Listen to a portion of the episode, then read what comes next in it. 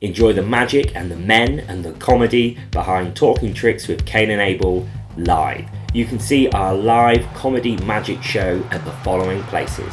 We'll be at the Brighton Fringe Festival on the 4th, 5th, 6th, and 31st of May, as well as the 1st and 2nd of June. We'll be at the Hastings Comedy Fringe on the 14th of June, and we'll be at Kendal Calling on the 26th, 27th, and 28th of July.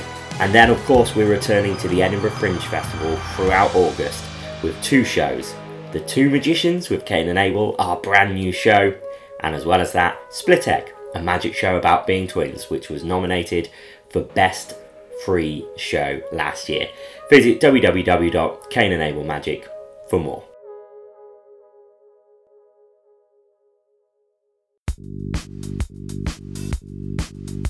You're listening to Talking Tricks, the home of amazing stories from magic, circus, variety, and comedy performers.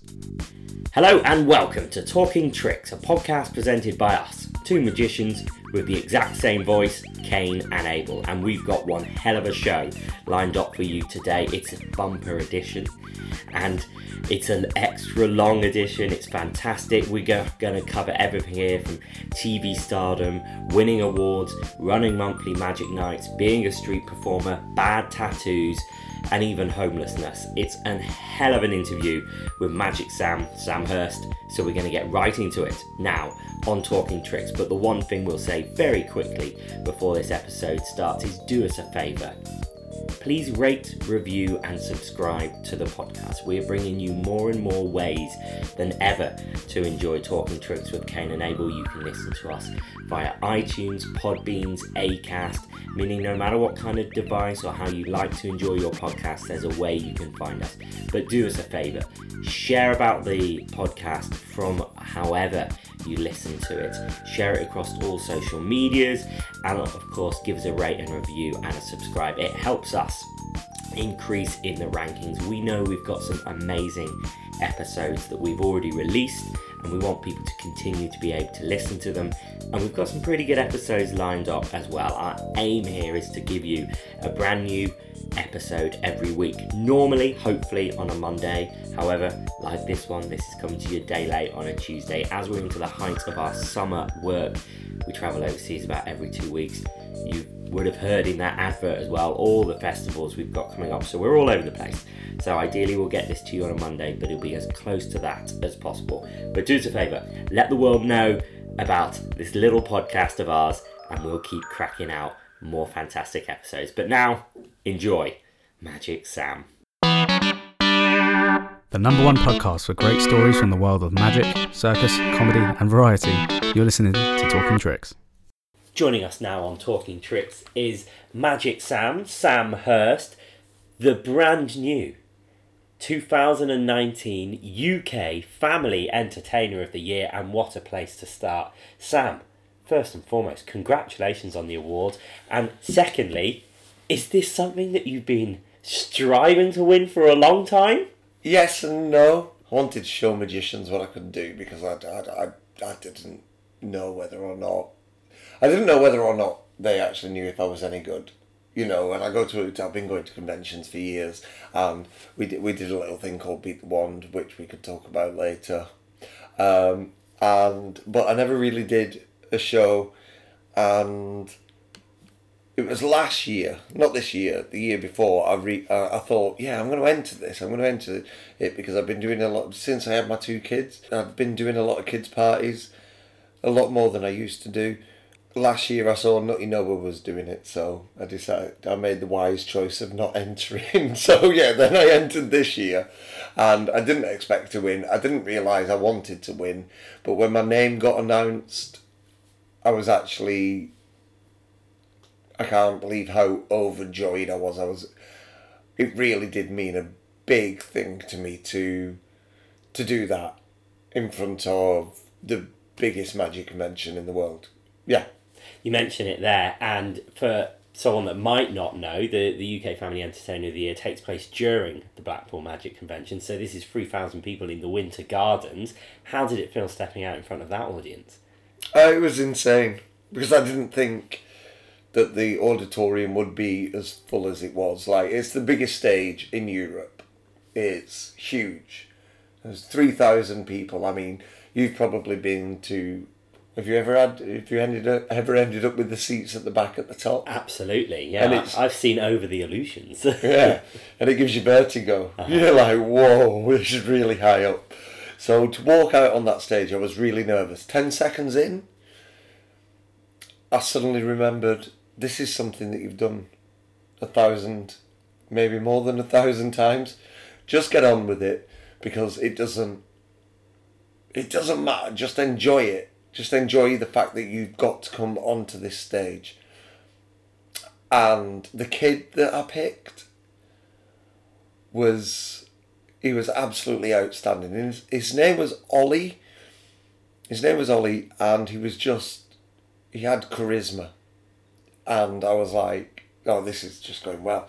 So I was just having a laugh with my new friend. It was me and my new friend doing a bit of magic for people that were enjoying it. So it just it was fun. And some people, when they're putting together a competition act, might put together a competition act. Others will take an act that they've been honing for years and years and years.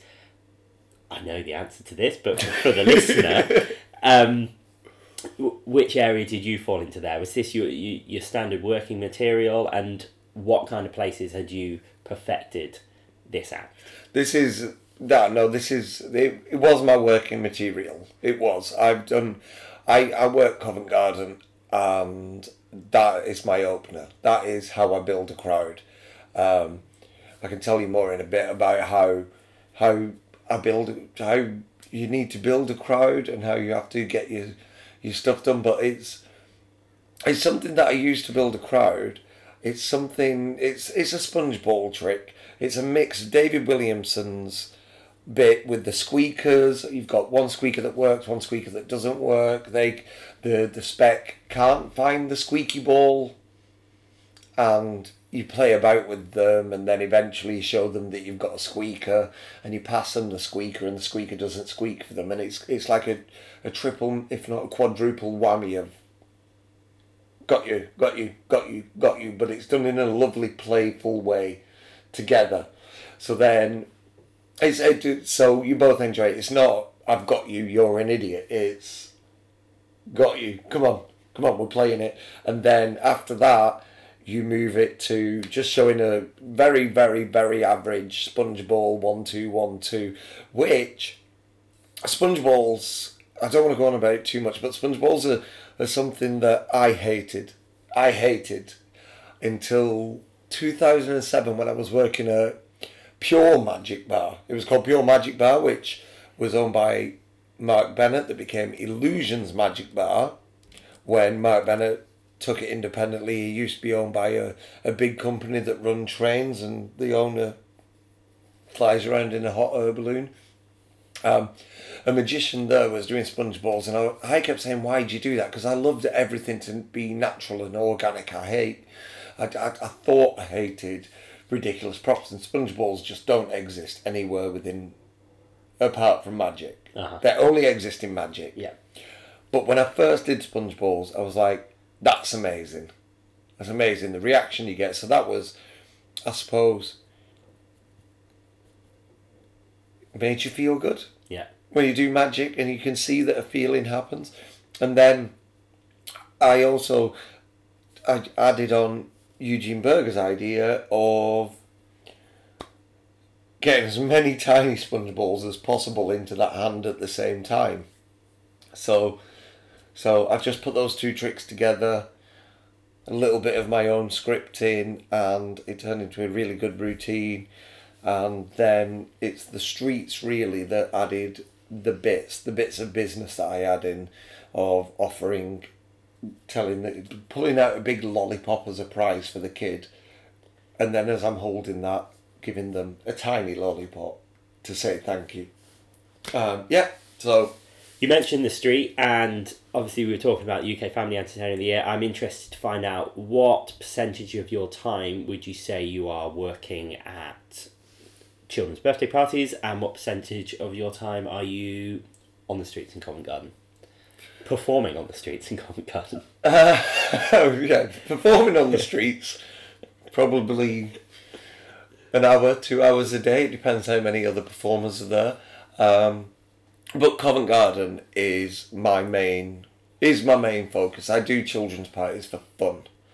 I do children's parties for fun, and for because it's guaranteed money. So if I can get what my average street earnings will be in a day from a kids party, then I know I can go and enjoy the kids party because I don't because it's definite money, and that's when I'll do a, a kids party. But I only also do kids parties very close to my house.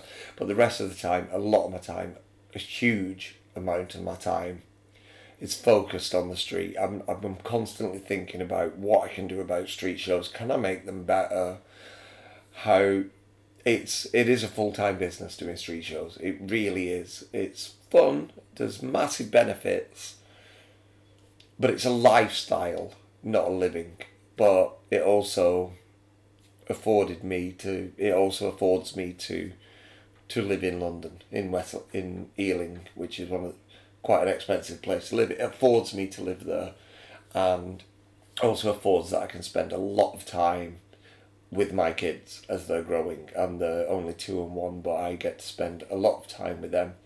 Um, when it gets to the summer, when it gets to the summer, which is starting right now. So I was just telling you before before we started this interview. It starts to get scary because I know I'm going to be working 100, 200 days straight, and you don't know if you're going to make anything whatsoever. You don't know what's going to happen. You just have to go out there and do it. And what led what led you to start street performing in the first place then, Sam? Right. The the the first first the initial time because I've there's two ways that I did it. Um, the first time was I was doing performing arts and theatre studies at Blackburn College back in two thousand. OMG, I'm old. Back in two thousand, and we were getting to the end of the course, and my performing arts tutor said, "Do you know what, Sam? You want to be a magician. I don't think anybody's told you that." But that's what you want to do. So it wouldn't be stupid of you to leave college now and just go and try to be a magician. And I was like, I don't know how to do it. And he said, You'll work it out. So I went out and my friend Matt, one night, he was like, Have you, have you seen this rum that they're selling in the local Wetherspoons? it's 75%. We should get a shot of that. I just I was 18 and I was like, how are we going to get it? And he was like, well, I'll play the bongos and you do card tricks and we'll make enough money to do that. And we, I got a couple of McDonald's fry boxes from McDonald's, obviously, um, and I sat out at a table, and we stood there on the streets of Preston at um, half ten at night, and he played the bongos, and I kept trying to get people to stop to watch a card trick, and we did that, and within half an hour, we'd actually made like sixty pounds,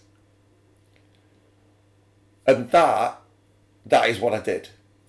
That is completely what I did. The second time though, was I'd, I'd moved to London I'll tell you. I'll tell you the second time in a bit if I can tell you in a bit because.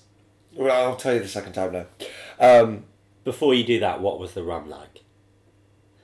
Oh, disgusting! it was absolutely no. Do you know what? It should have been disgusting, but we got it. we got it yeah. within half an hour, plus money for taxis and and to go out and play the next day from nothing, or what was nothing. But actually, no, it wasn't from nothing. It was from 10 years of practice before that. And, and it really opened my eyes that this is definitely an avenue you can head down. Yeah.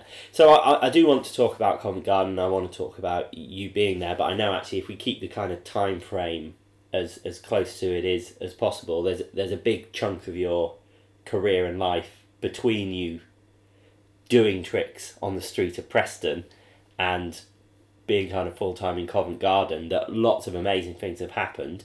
Um, so talk us through some of the kind of early successes you had in your career, I suppose, and what took you from doing tricks on the street in Preston to being more of a professional magician. Right, the the first the first real break, right? So I did loads of fifty pound children's parties, loads of fifty pound weddings, loads of you're doing this for the council. It's a charity event, free events and things like that. Um, and then I applied to work at Pure Magic Bar in Manchester, and oh my lord, I wrote so much rubbish in my in my application. You know, I said that I've done sort of rubbish. I had quite a big following on MySpace um, for no for no real reason except I was on MySpace, um, and Mark Bennett gave me a job at Illusion uh, at Pure Magic Bar. And while I was there, I was lucky enough to work with Mark Bennett, Matthew Wright, who's like FISM finalist, Matthew Wright, and Andrew Birtwell, who was the best man at my wedding. And we worked really together. We worked really hard together on each other's trips because each night we'd sit. The wage was actually really decent, especially at my age. And How old are you at that point? 21. 21. 21 and on a very fun wage in what to me was the big city living in a flat with another guy with similar interests um, alcohol and women um, who was Tony who was the barman uh, one of the bar guys who's now um, a, a surveyor or an engineer uh, I, went to his I went to his wedding an awesome guy um, and as I was doing that, I I actually started to get noticed. Like we ended up in newspapers and and things, and and I applied a lot for TV shows, and I got a surprising amount of callbacks for TV shows. Like I was surprised, um, and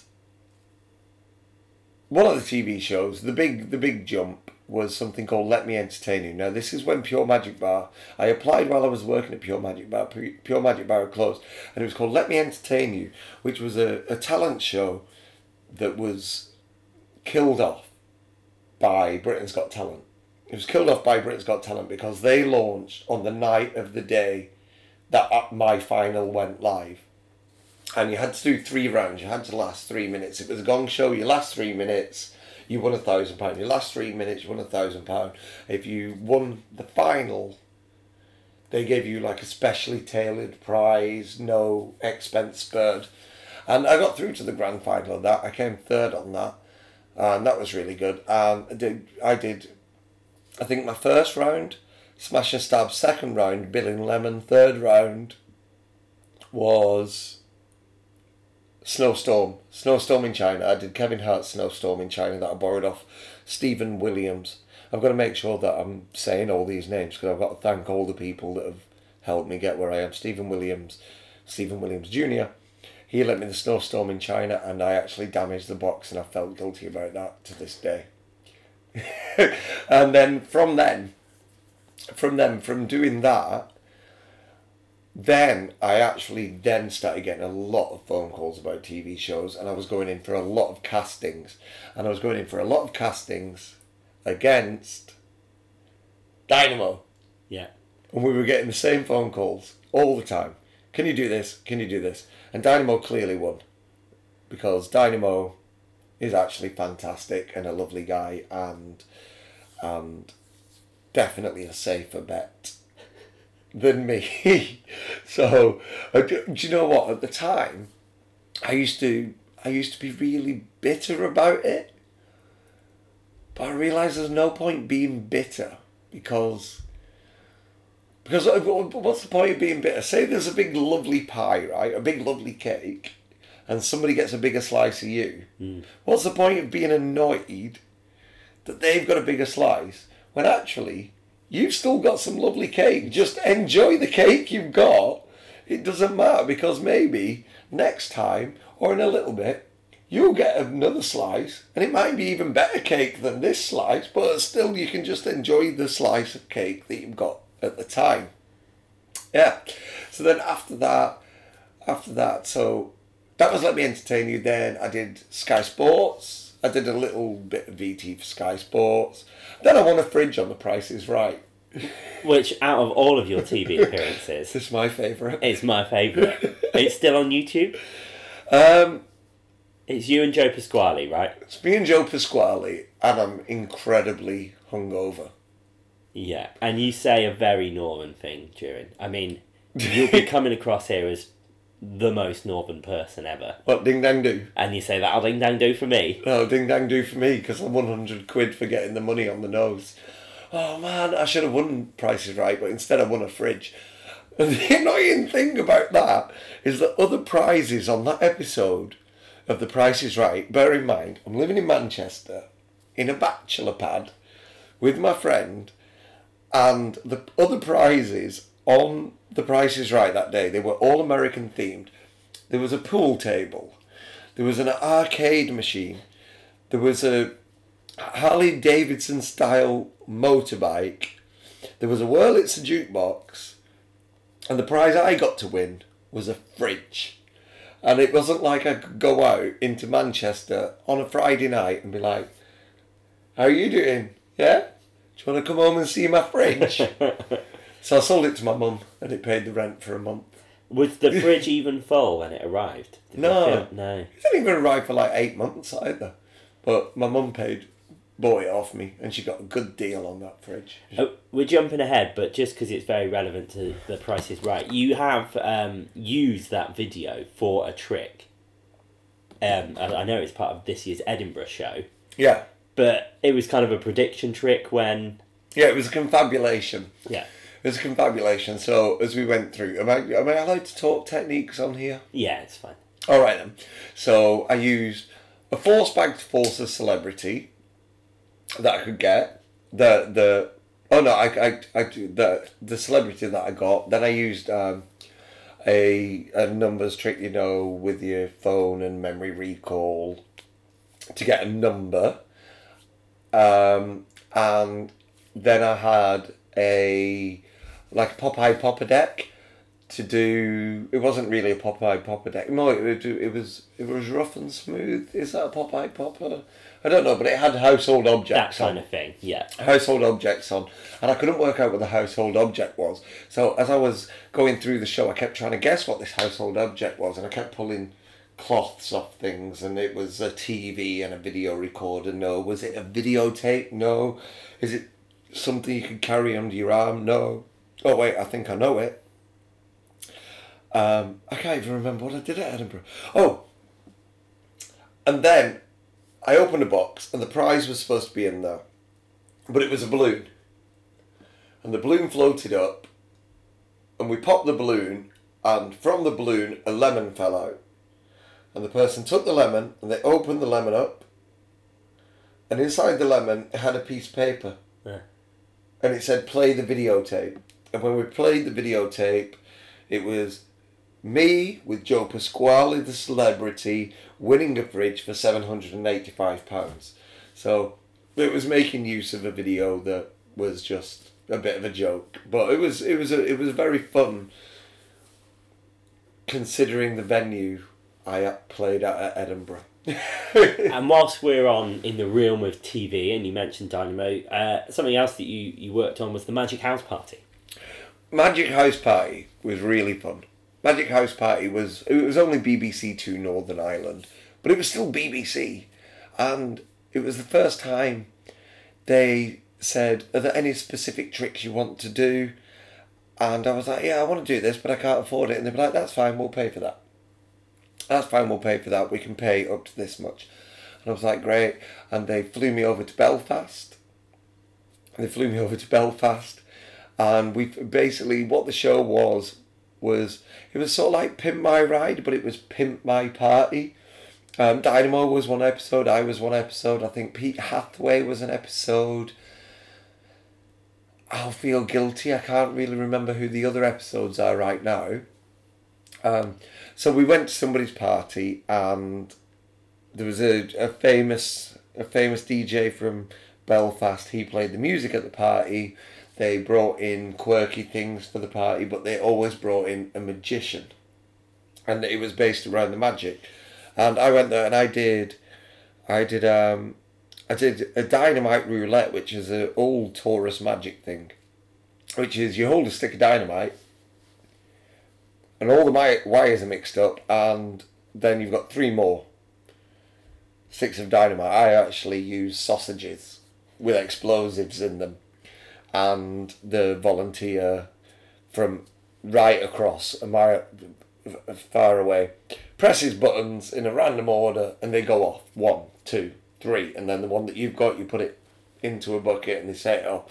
And it was done with medium stage maroons, which you do not whatsoever want to be holding in your hand if they go off. And it did really loud bang. It was really good. But the the the, cra- the crazy thing is this is Belfast. And the plane companies on both sides allowed me to bring a suitcase of batteries, explosives, and a board for detonating to bring it there. And then we had to we had to um we had to knock on all the doors for a good three or four streets to let them know. And if anybody objected to it, they got put up in a really posh hotel for the night because of obviously I'm saying this as if it's like hi, but you know, Belfast and explosions. Mm. So all of that had to happen just to film this trick and maybe 20,000 people ever saw it. and was it around this time we, we mentioned the Blackpool Magic Convention at the beginning? Was it around this time that you started doing Beat the Wand? It was exactly around this time, yeah. This is when I had a lot of um, had a lot of get up and go, and we were going to Blackpool, and there was a comedian hosting, and he said jokes that I did not agree with. So I heckled him halfway, for pretty much half the night before I decided I might as well just leave. Um, so then I talked to my, my friend and Andrew Burtwell, and I said, he I don't know if he suggested it to me or I suggested it to him, but basically we had the conversation that it, it didn't seem fair that the acts on stage was a showcase for anybody else. Where was the showcase? So we went to Derek Lever and we said, can we put a show on? Can we put a show on where anybody can have a go and they can do whatever they want? And he didn't even think about it, he just went, yep. And we were like, awesome.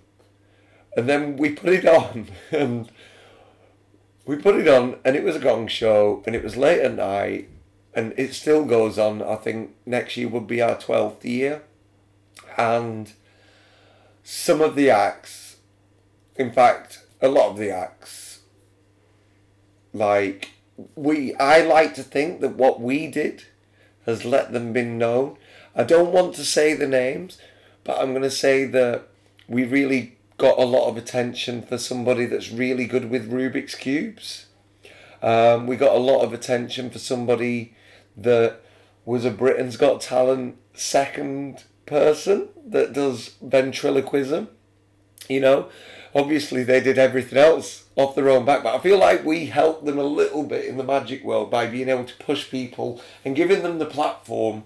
And that's all Beat the Wand is about. It's not about if you're good or if you're bad. It's giving people an opportunity to get up there and be like, look, here's the thing I do.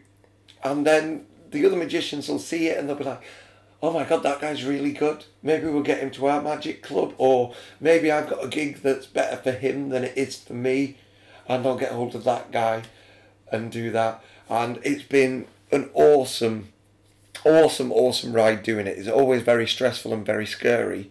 Um, Andy's stopped doing it with me now, but that's that's absolutely fair enough to him. Beat the Wand's amazing. It's one of just one of my proudest achievements. What have been some of the highlights uh, or some of the most memorable moments of Beat the Wand? then, just very quickly? Memorable moments. Number one is PJ. PJ is a legend. He won. He won eventually. But me and Andy might have had a secret that we weren't going to let him in, win until 10 years into it. And he won at 10 years. Um, he came on dressed as Mickey Mouse and, and was trying to vanish a silk, but then had to take off the big ridiculous glove because his thumb tip couldn't he couldn't do his thumb tip. He he also came out with a bit of himself hanging out on stage. Um, an amazing guy called Alexander Haugaus from Norway, who's entered. He won this year. Um, and his act, he makes it up every year. He literally makes it up at Blackpool every year, and he's always been second. He won this year. Um, then there's uh, Brian and Bohe, who are also Norwegian, and they're a son and dad. And when they first entered, well, I need to get them the right way around. Brian is the kid. Brian's a little boy. They're a lovely father and son. He's 11 years old he was 11 years old when he first entered, and the jokes that he was saying. There was nothing offensive, but he should not have been saying them. He was pulling used condoms out of his pockets and things. But the thing with Beat the Wand, you don't win by doing good magic.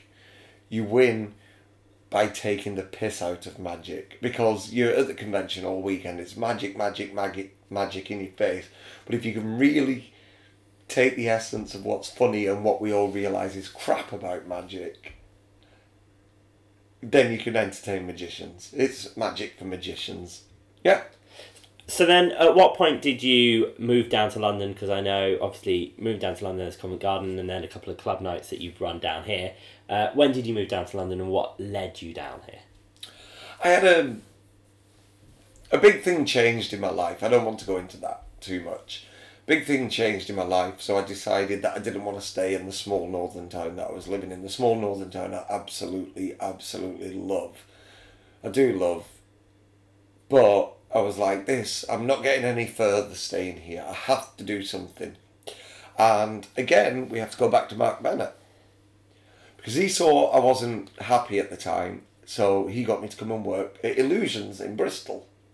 So I worked there for months, and then I met somebody and that person wanted to move to London. So I moved to London with that person and I decided, I was like, oh, I wonder if I can get into university. But I didn't have, because as I said earlier, I, I left college without finishing. I left college without finishing because I can be quite impulsive and I was like, I wonder if I could get into university. So I applied to get, to do uh, um, events production course. And I got in. And I was really shocked. I got in because of the fact that I've run lots of events and shows. I've been putting shows on by this time. I'm, I'm 30, maybe 30, 29, 30. So I've been putting on shows for getting up to seven or eight years. Um, doing theatre shows, things like that. And they let me on the course, but really that was just an excuse to get me to London. Anyway, after that, I fell out with a person that I moved to London with, and I came home to an empty flat one day with a letter saying I had one week to move out of the flat because the tenancy had been terminated. And it wasn't much of a falling out. I was probably I was the news that had made me move away from my hometown was still affecting me and it was still upsetting me. So I was still probably not that nice of a person to live with. And and so they moved out and at that point I actually ended up homeless for six months. So six months homeless in the middle of winter and it was four or five years ago, really cold. And I had to I had to make some money, I had to get off the streets. So a couple of uni friends let me sleep on the couches. Um, quite a few times I did have to sleep in West West End London um, next to a swimming baths because they had a really warm vent that blew out warmer, which was good. Um, and then I was like street shows, and that was it, street shows. And the harder I worked at the street shows, the better it got. And it was building up equipment over time, getting better, getting a microphone, getting an amplifier, doing street shows. and the street guys, street guys, as you get into it, are a big, awesome family, and they will help you, and they will give you beds, and they will give you food, and they will help you, no matter what, and they will lend you equipment, um, and that's an amazing thing about street entertaining. I could go to Australia tomorrow, and I guarantee if I put onto social media, "Hi, I'm in Sydney. Any street entertainers about? I need a bed." Within minutes, I will have somebody that will be like, "Hi Sam, X and X said that you're here. You can stay at mine for a couple of weeks if you want while you work here." That's what's amazing. The street, the street entertaining community is worldwide, and everybody knows each other, and and the cabaret people know the street people. When when you start traveling the world and and you go you go and watch a street person, they will know somebody you know, and it's it's it's just part of the cabaret and the magic community. Everybody does know each other around the world. Anyone that I've spoken to on this podcast that has done street performing or is a street performer have always talked about a length of time that it's taken them to feel that they are a competent and then a good street performer. How was it for you then? I suppose starting street performing in London whilst homeless probably isn't a perfect recipe to be really, really great straight away. Yeah, um, I'm. I can't even say that I am great. I, I am. I'm. I'm. I'm not bad. I get by. I feed my family. Um, it took. It took at least. Definitely took. Two years. I think you can do it. You could do it in three months if you're in the right position.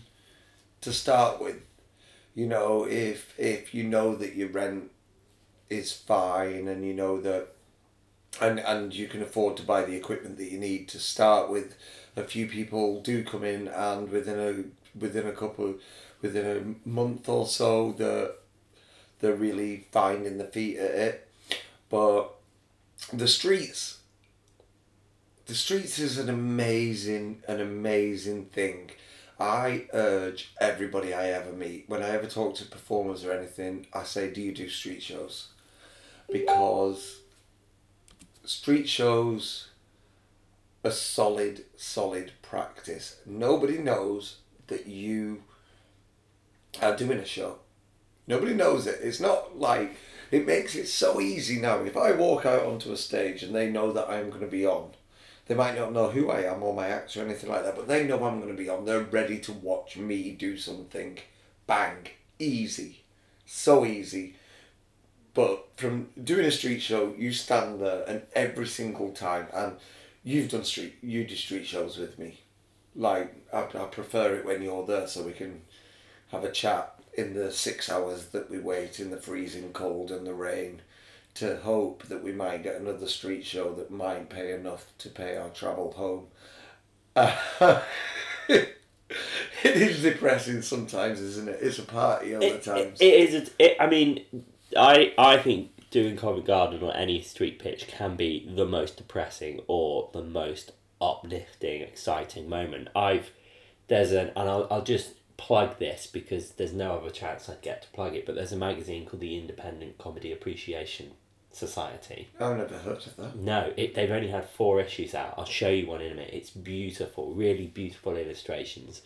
And I wrote an article for them on why all comedians should consider street performing. And because the, the street performers, you know, big name comedians that were street performers, Eddie Izzard, Eddie Al Murray. Al Murray, um, I think Bill Bailey did it. I think. Don't, don't quote me on that one though. Pierce Brosnan definitely was. Um, oh, I can't think of his name now. The guy that was Mrs. Doubtfire. Robin Williams was a street Robin performer. Williams was a street performer. Steve Martin definitely Steve Martin was a street performer, and so I wrote this article about you know them doing that, and the one bit that I wrote was how I once drunkenly spent all of the money in my bank account on a ticket Did, did that It- well, it's right by the microphone. You On a poured a ticket. drink literally on the microphone. Um, I once spent all the money in my bank account on a ticket to go to Download Music Festival because I wanted to watch Guns N' Roses and I wanted to watch loads of wrestling, and both of those things were on there. But I'd spent the money on the ticket, so I had didn't have the money to enjoy myself there. But luckily, it was the summer holidays. Well, you'll know I came in for a week, and I did three shows a day, Monday to Friday, and then went. And I earned enough money to go and have a really good time in Download Festival. I got a load of Which is not cheap. which is not cheap, but I got a load of cash. And what I remember was I had a big bag full of coins.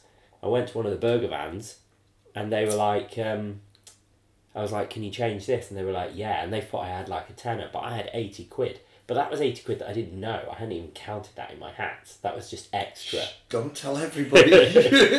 But that was on a that was on a good week for me. But my point there is, oh, it can be so exhilarating. You can go in and you can earn the money that can ease any problems. You might need two hundred quid as long as the the weather's all right. as long as the weather's all right. So it can be really good, but it can be freezing cold. There can be a march on. It can be raining. There can be two helicopters flying above you. Yeah, There can be noise issues. There can be the pitch that you want to work on. You can get there, and there's a problem with the gas mains underneath, and all of a sudden the pitch doesn't exist because it's got a crane there and three diggers, and and then you've got to worry about is this going to be here for two days or two weeks, and they don't tell you. But the benefits, it's a lifestyle, not a living. I think I said that before. Um, but from that, I've also got some amazing things that have happened to me. You know, I've I've I've done shows for. I can now say that I've done shows for Bear Grylls, Yep.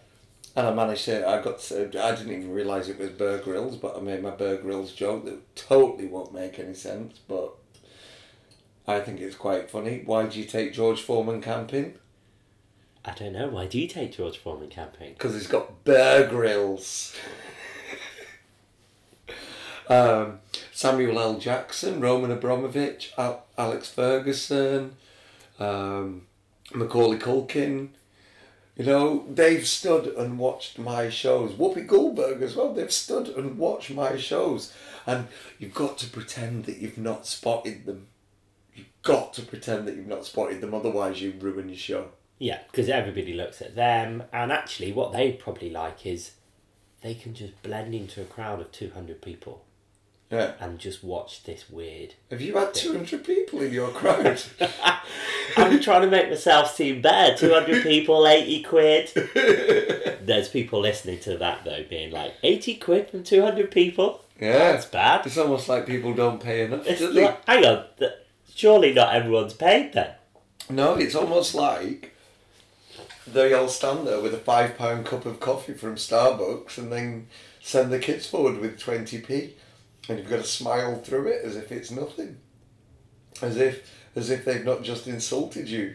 Even though they're then off to the Lion King round the corner 20 seconds away and they paid 120 quid a ticket.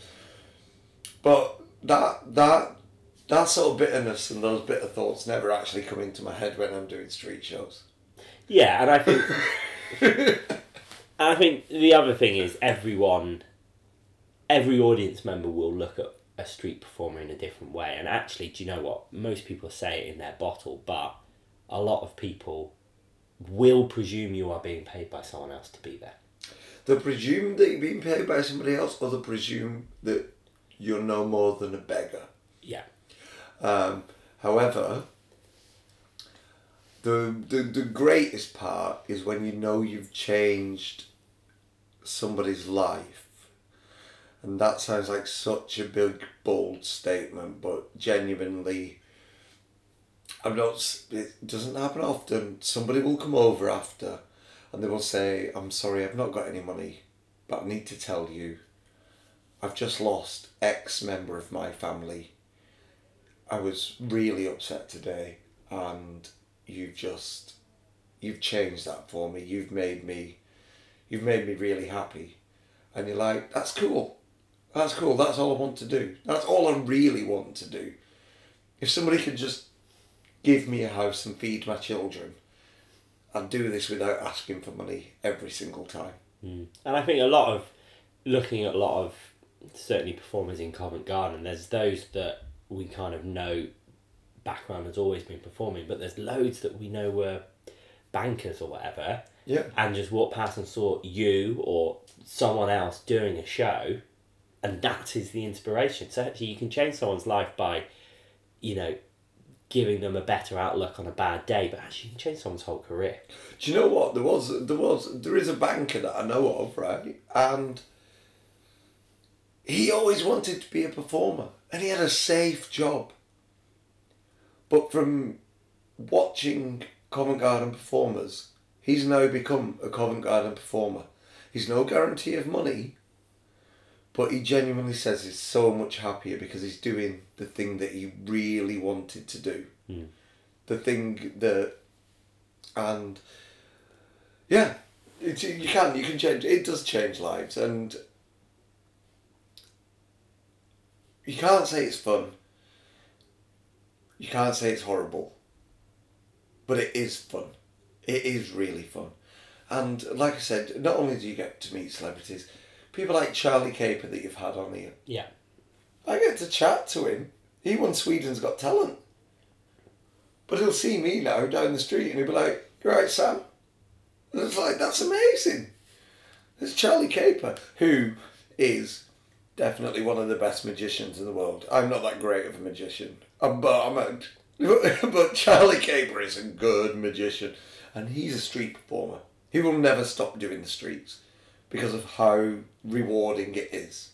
Yeah, he absolutely loves it, and that is actually another cool thing. Like quite often, if we've gone in and I've done a few shows and they were all right shows, but actually, even if the shows, even if my hats, I suppose, have only been okay, if loads of people came to visit me, it's really cool. And like sometimes you have like five magicians from all over the country, all over the world, that just come and say hi. Yeah. I've had Greg. I've had Greg Wilson turn up on the corner. I've had. I, I could. I could name drop a name drop a name drop, and I think I've done that loads in this interview. But it's very, very. It's very rewarding in that way that you get to meet and chat with people, and a lot of times they're your idols, and you don't even notice them, and they watch your show and they come over and they're like, "You did really well," and you're like you're starstruck. Mm. You're starstruck that that person's actually watched your act and thinks you're good, and then, and then it goes even further. Then they tell other people, and it gets, it gets you big gigs and things like that.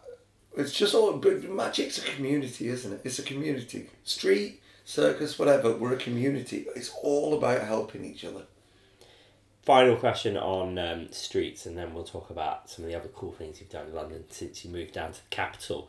But uh, what would be your one or a few pieces of advice to someone that is thinking they want to, to start street performing? Because the great thing about it is no one's going to stop you doing it. It's just you and your head. You know, you that's the only barrier there is.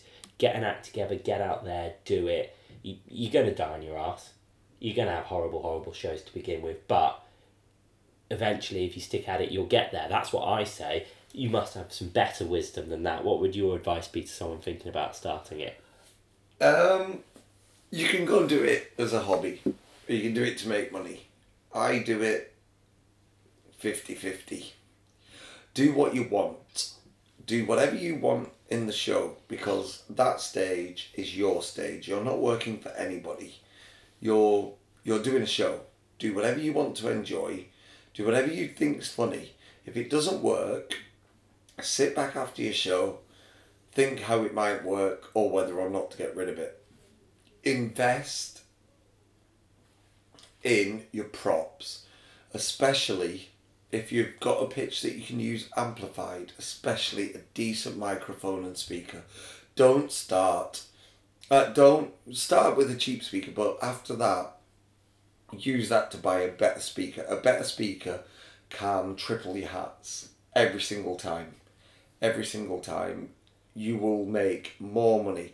It might cost you a lot in the first instance, and I'm talking my microphone and my speaker cost about twelve hundred together. But that's a that's I can't say how You, yeah, you were going to say how long it would take you to earn that back then, weren't you? that's That's half of a Paul DeBeck street show. As Harford's Paul DeBeck Street Show, yeah. It really does help, and I ignored that voice, uh, ignored that advice a lot at the beginning. I I was cocky and I was like, I don't need that, I don't need that. But how much easier it's become. Speakers break anyway, you still have to replace them or fix them. But when I finally actually said, Do you know what? I'm having no money this month. I'm buying a new amplifier and a new microphone, and I did that. My hats tripled. And they really did because it was about the clarity of my voice. And I've not got a great voice or speaking style to start with. So that really helped. Uh, the other thing is respect the pitch. Don't throw rubbish on the floor. Don't. You're going to end up having some arguments with some of the other performers because some of the other performers can be really horrible. Just respect the pitch. Learn who each other is and take an interest in what they do and be friendly with them because you never know who you might need the help of at some point. You never know if you're going to go in one day and your microphone's broken and you can't really do a show and there's that one person there, no other performers have turned up, and the one person that's there is the person that you decided to argue with. So just be nice. But that's my life advice anyway. I want to talk about because going out and doing street shows is something I know lots of magicians be like, oh, that seems amazing. Running your own magic night or running your own variety night is another one. But before we get onto that, can we talk about how you met your wife? We can to an extent, and I'm going to say it as best as I can. Um, but you're to blame. All right, you taking this one I mean, you know, because you know what she's like. subscribers to certain uh, magazines will already know because the story was published as an article. in- What was it? oh right, oh take a break. Take yeah. a break. Oh, that's when we were desperate for money. But right, So yeah, my my girlfriend's nan will have that probably. right. So I met Karen. Is that this was actually while I was still homeless, and she didn't know, but it was my mate's stag do. So they had a couple of performers turn up, and one of them I thought was amazing. And I asked her if she wanted to be in a magic show.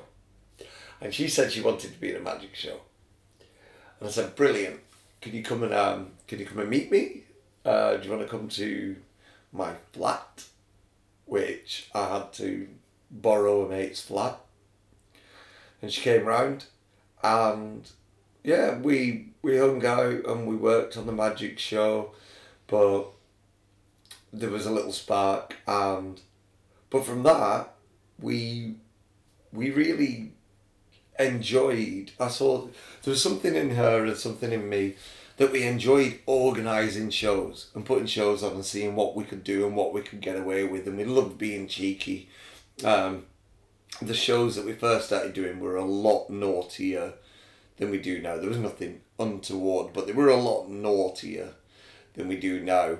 We just realised that still there's a lot of audience that may be a bit too prudish for the things that you want to do. You know, we wanted it to be a big rave, naughty party. Um, but we, yeah, we, we've now been together five years. We got married, got married in September. We've got two boys. We've got Jude and we've got River.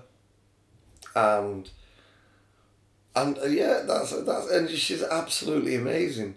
She is amazing. She puts up with me. Um, you know what I'm like. I'm very polite, but I'm a nightmare. I'm a nightmare.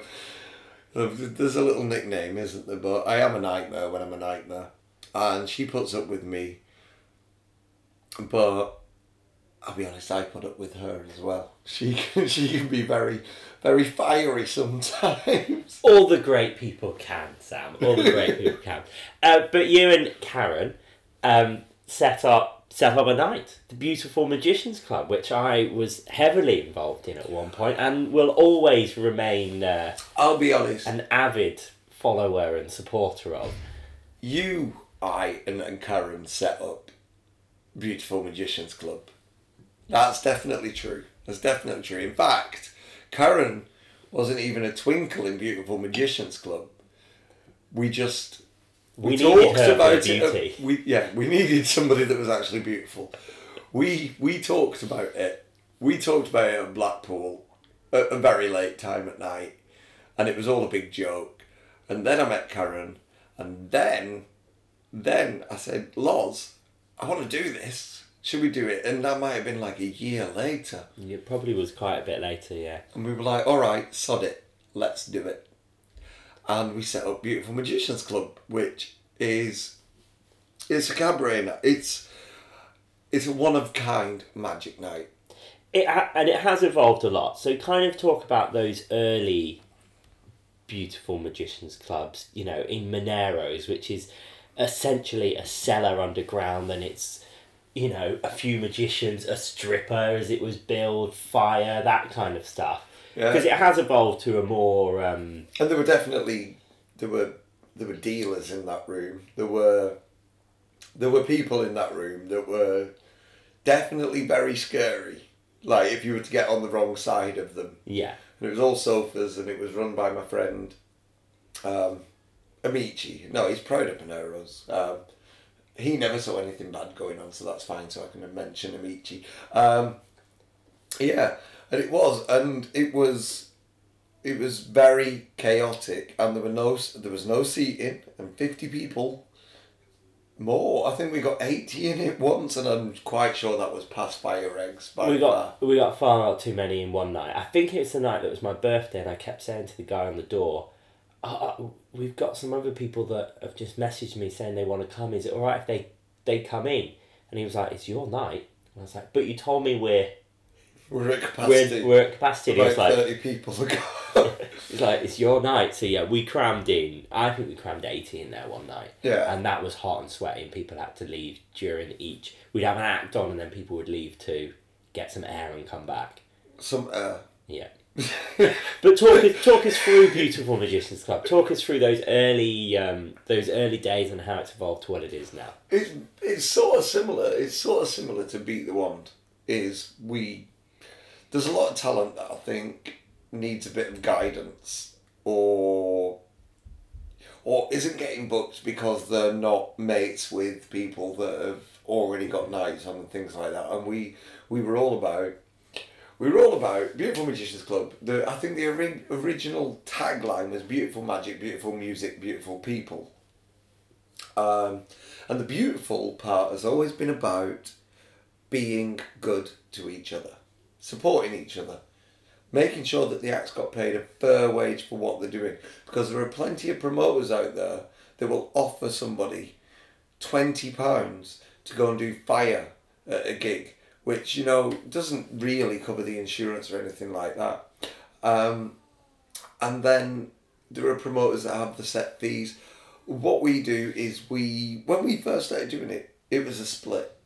We were going to do it and we were going to split it, and we did it pay what you want, didn't we? We did we do pay what or was it The always first couple were pay what you want, I'm quite sure. Yeah, and then we kind of were like, it needs to be a fiver or eight quid, and then a tenner.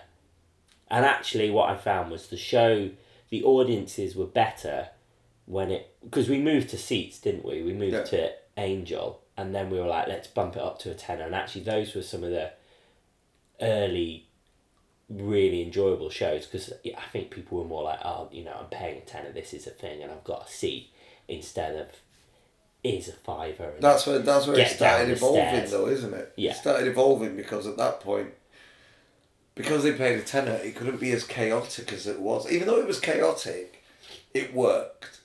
It worked, but it was sort of like you come in, just we're all having a riot together. That's fine. When we started charging, that sort of guide of it went away. That sort of part where people were going to hang out afterwards and carry on partying, and we were just going to put a band on, and everyone just carries on partying after the the cabaret part of it. That went because everybody they paid a tenner. They wanted to watch the show. They wanted to leave and be home for eleven. Yeah. Um, and then and then we had a, a slight tiff on one of those nights. a slight tiff.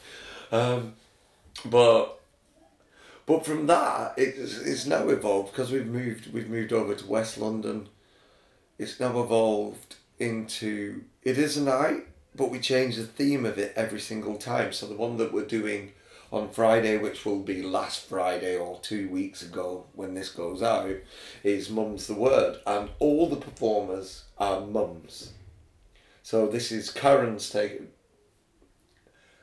Missy's taking over this part, and she's she's the boss. I'm just the sound tech on this one, and all the performers are mums. The next one that I'm going to do is is going to be a mental health show. And what we what we're trying to do now is we try to theme the night around something relevant, something that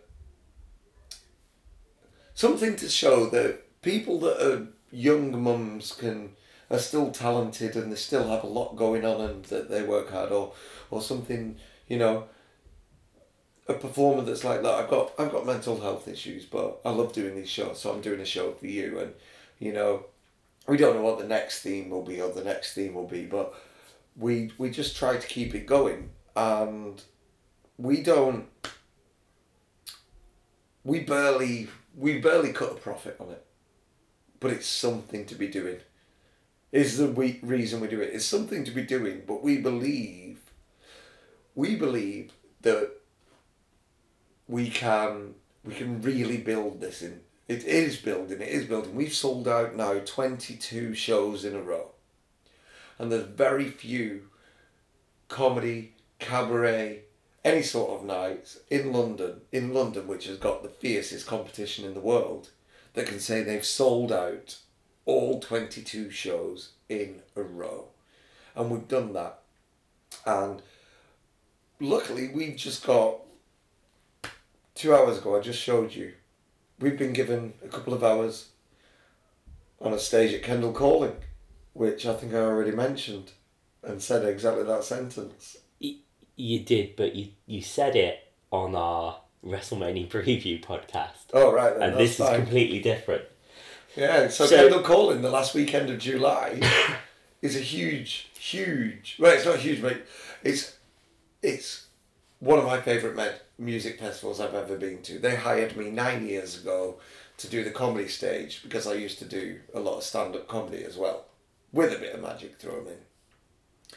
And luckily, just by luck, one of the people in the audience was actually the person that ran the festival, and I've become good friends with him. And I've, I've it's still taken me four years of sending in a pitch of the show that we want to do.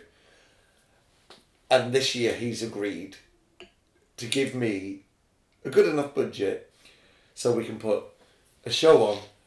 We're gonna have stilt walkers and stilt walkers and jugglers and street shows and face painters and and and character artists walking around during the day. When I say character artists, I don't mean really crappy knockoff mascot costumes. I mean walking around for the day, for throughout the day, and then in the afternoon, we're gonna have a spectacular show, and we've got different headliners for each night. And these are genuinely, I go straight to my favourite acts. You're going to enjoy this bit because the acts that I've booked are Max Somerset, who is incredible. He's just a lovely person who'll answer the phone at any time. He's he's he charges a lot more than we can pay him to do this festival. But everybody knows who Max Somerset is. Every magician knows who Max Somerset is. And if you don't know who Max Somerset is, have a look at who Max Somerset is. Go and watch him. Then we've got Kieran Johnson, who every magician knows who is at the moment, um, doing his his regurgitation act. Then we've got this other act, um, Kane, Kane and Abel. Kane and Abel, have you heard of those, Lawrence? Sound like a pair of bellends. no, Kane and Abel. We've got you guys on. We've got you guys on. So we've got those three acts, but then over the three nights that we're working, we change it. Your support act, you're a support act, then you're a middle act, and then you're a headline act. We change it right. So it's sort of the same show, but it's not. It's a different show every single night. And you know what it's like working with Beautiful Magicians Club. We're just a team. We're a team. We get in, we do it, we get out. Um, we've actually we were looking at a list the other day, and we've hired over the last think, four or five years since we started. Four or five years since we started, seventy entertainers. Seventy entertainers for. We've taken them to Poland. We've done the Formula One at Silverstone. We've done cellars in basements. Um, we've done kids parties for people that we're not allowed to mention, who like multi-millionaire, multi multi millionaires kids parties, but we're never allowed to mention who that was.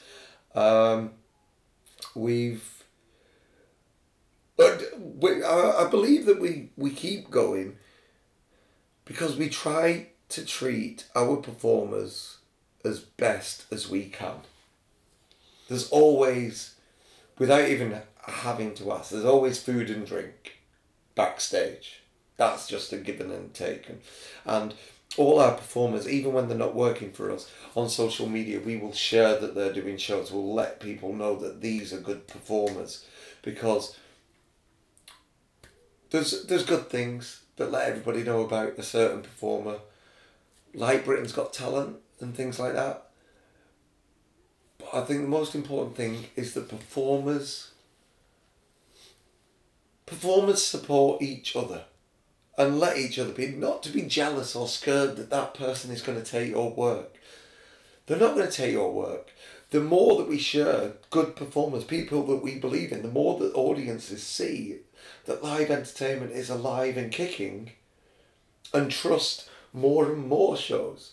But if you keep hiding people out of fear, actually hiding yourself because you're hiding live entertainment. That's my belief. And out of these performers that you've booked at Beautiful Magician Club, who have been some of your favourite people you've booked and had on board? Wow, that's a big list. Some of my favourites. Can we talk about the, the ladies or the men? Both. Both. Yeah, because we, we do we do lots of stuff. We we mix up a lot of burlesque into the show. So we've had lots of fantastic burlesque people. Kim Fox, who's been our compere a couple of times.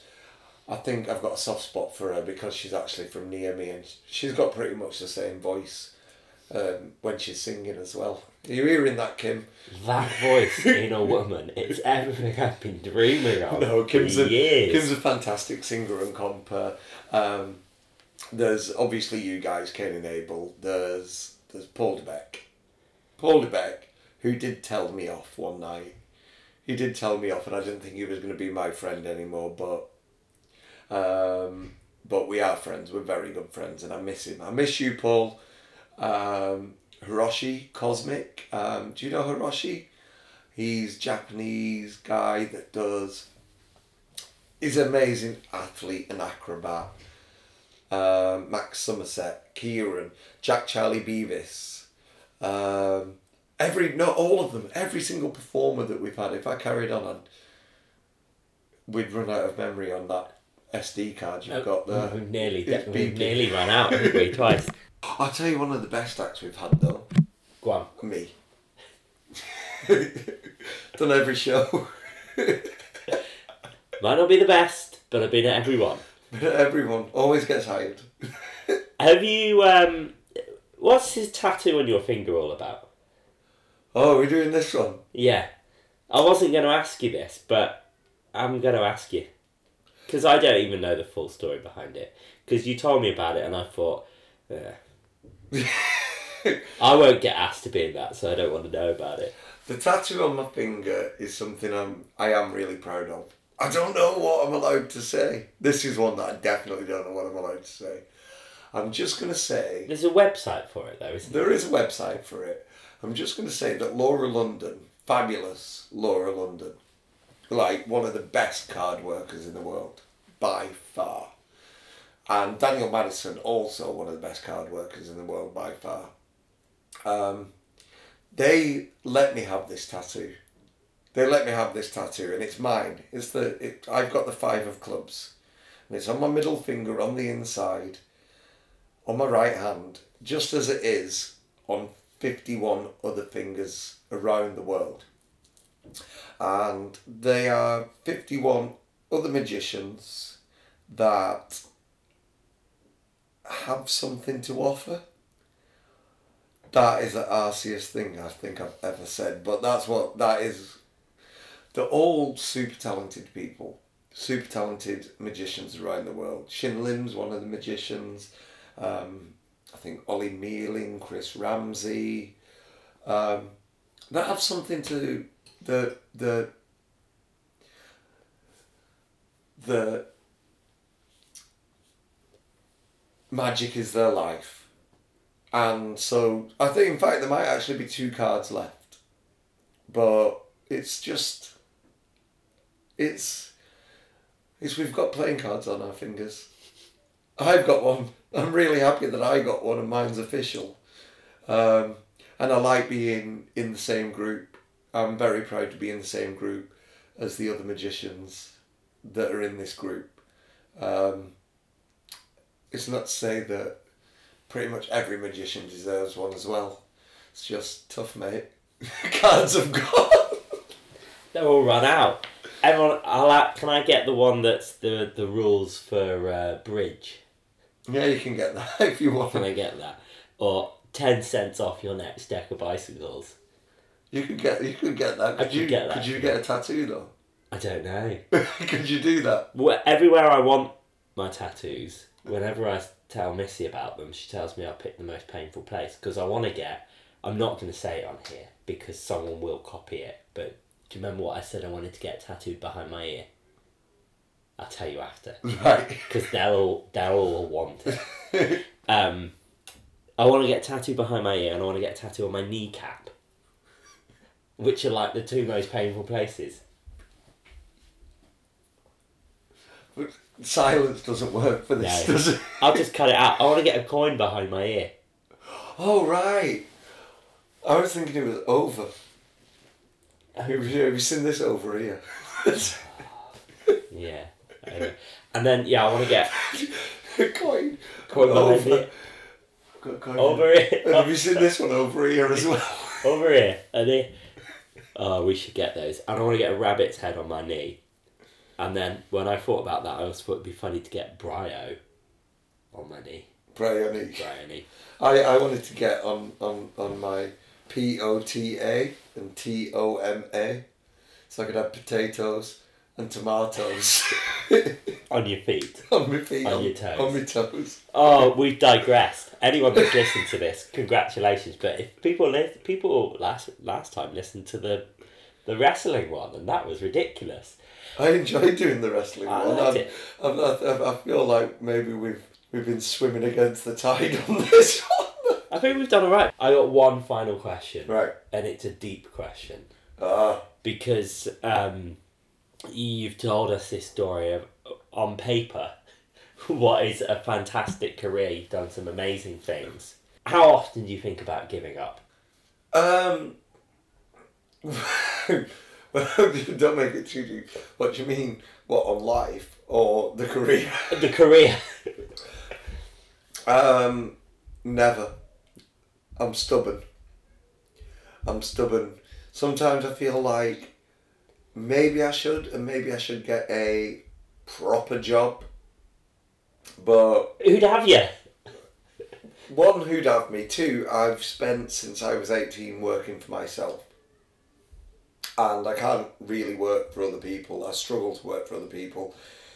It's alright a few hours at a time, you know.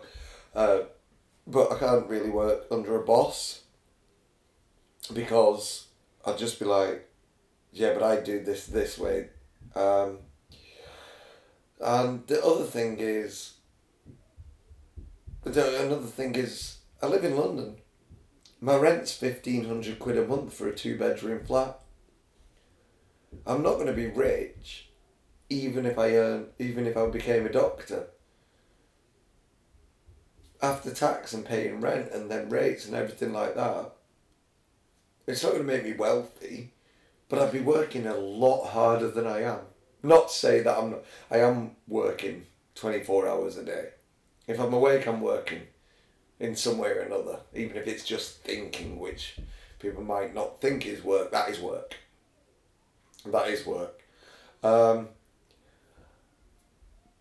I'm. Oh, I've totally tripped over this. No, I'm not going to give up because this is what this is really what I know and what I enjoy. I'm not just a magician. I'm a promoter. I'm a dad. I'm counselling for friends sometimes. You know, I I advise people. I. Just it's my life, isn't it?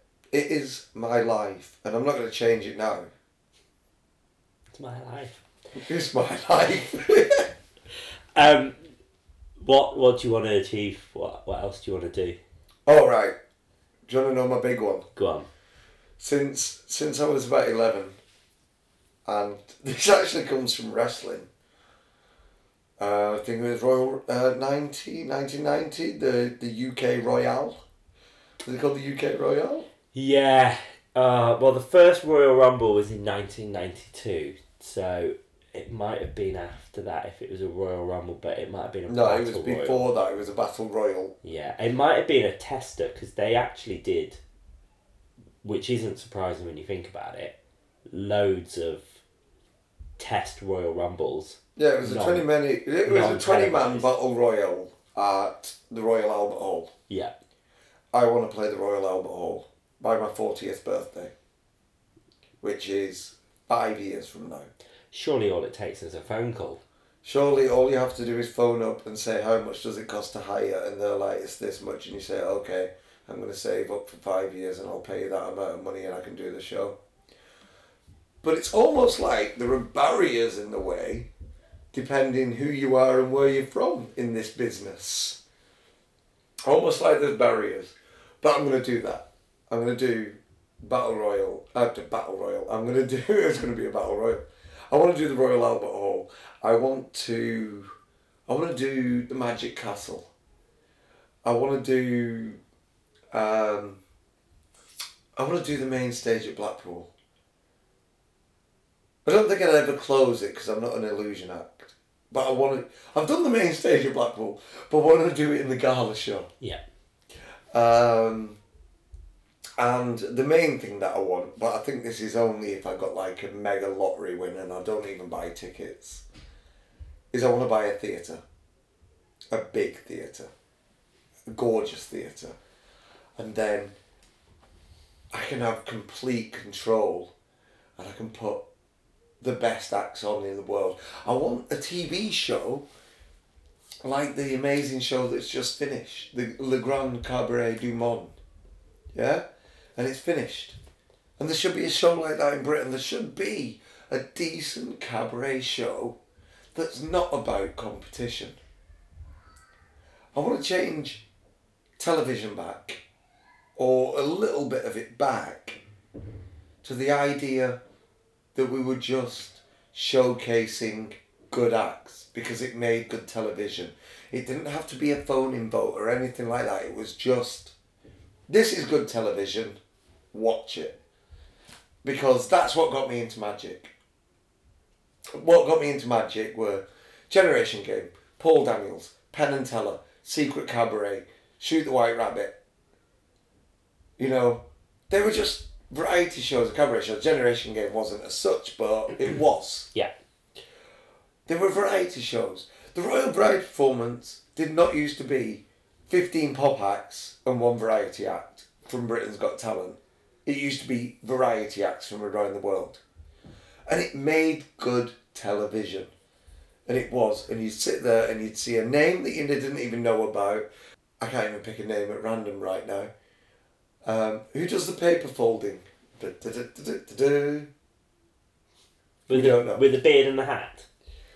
Yeah, you- you're just old. I can't even remember his name right now because it's been 20 years since he's had those sort of acts on television. Yeah. Um, I could name right now variety acts. If I put five of them on the stage, uh, and we filmed it, and we put it on on Saturday night prime time, yeah, it was on prime time, and there was no phone in or anything. People would watch it like, "That was amazing, easy, easy five. We could stick you on. We could stick Steve Rawlings on, Martin Cox, Jack Charlie Beavis, John Archer. You know, it doesn't have to be a competition to be a good show. So yeah, I'd love to change TV about and maybe have a TV. I do. I mean, one idea that I did have that I'd love to do is Beautiful Magicians Club, sort of like TFI Friday, but hosted by magicians. Yeah. So you'd have your close-up guy doing an interview whilst doing a trick. Yeah. And then you'd have your variety act at the other end of the room, and it'd just sweep round live from this act to that act. So you could have your close up, and then you're over there, which I suppose Shoot the White Rabbit was very similar to. Um, and we, yeah, I've got a million names. Loz, I never sleep because I'm always thinking of things that could happen. Um, and the only way to make them happen is you've got to you've got to believe it. You've got to believe it. And then this isn't going to end on a positive note. We could end on believe it. That's nice. We could end on believe it. But do you want to do But your, you I do do want to say- bit? Go on. I do want to say what is unfortunate is in this business people are people can be bitter and therefore they naysay what people can achieve and that doesn't help. If you don't want to do something, don't do it. But if somebody says that they want to do it or they're going to try and achieve it, just say well done support them or don't say anything at all. If you can't say something nice, don't say anything at all. In that case, Sam, I just won't say anything. Cheers, mate. Did you get my bitterness that you wanted? Oh, yeah.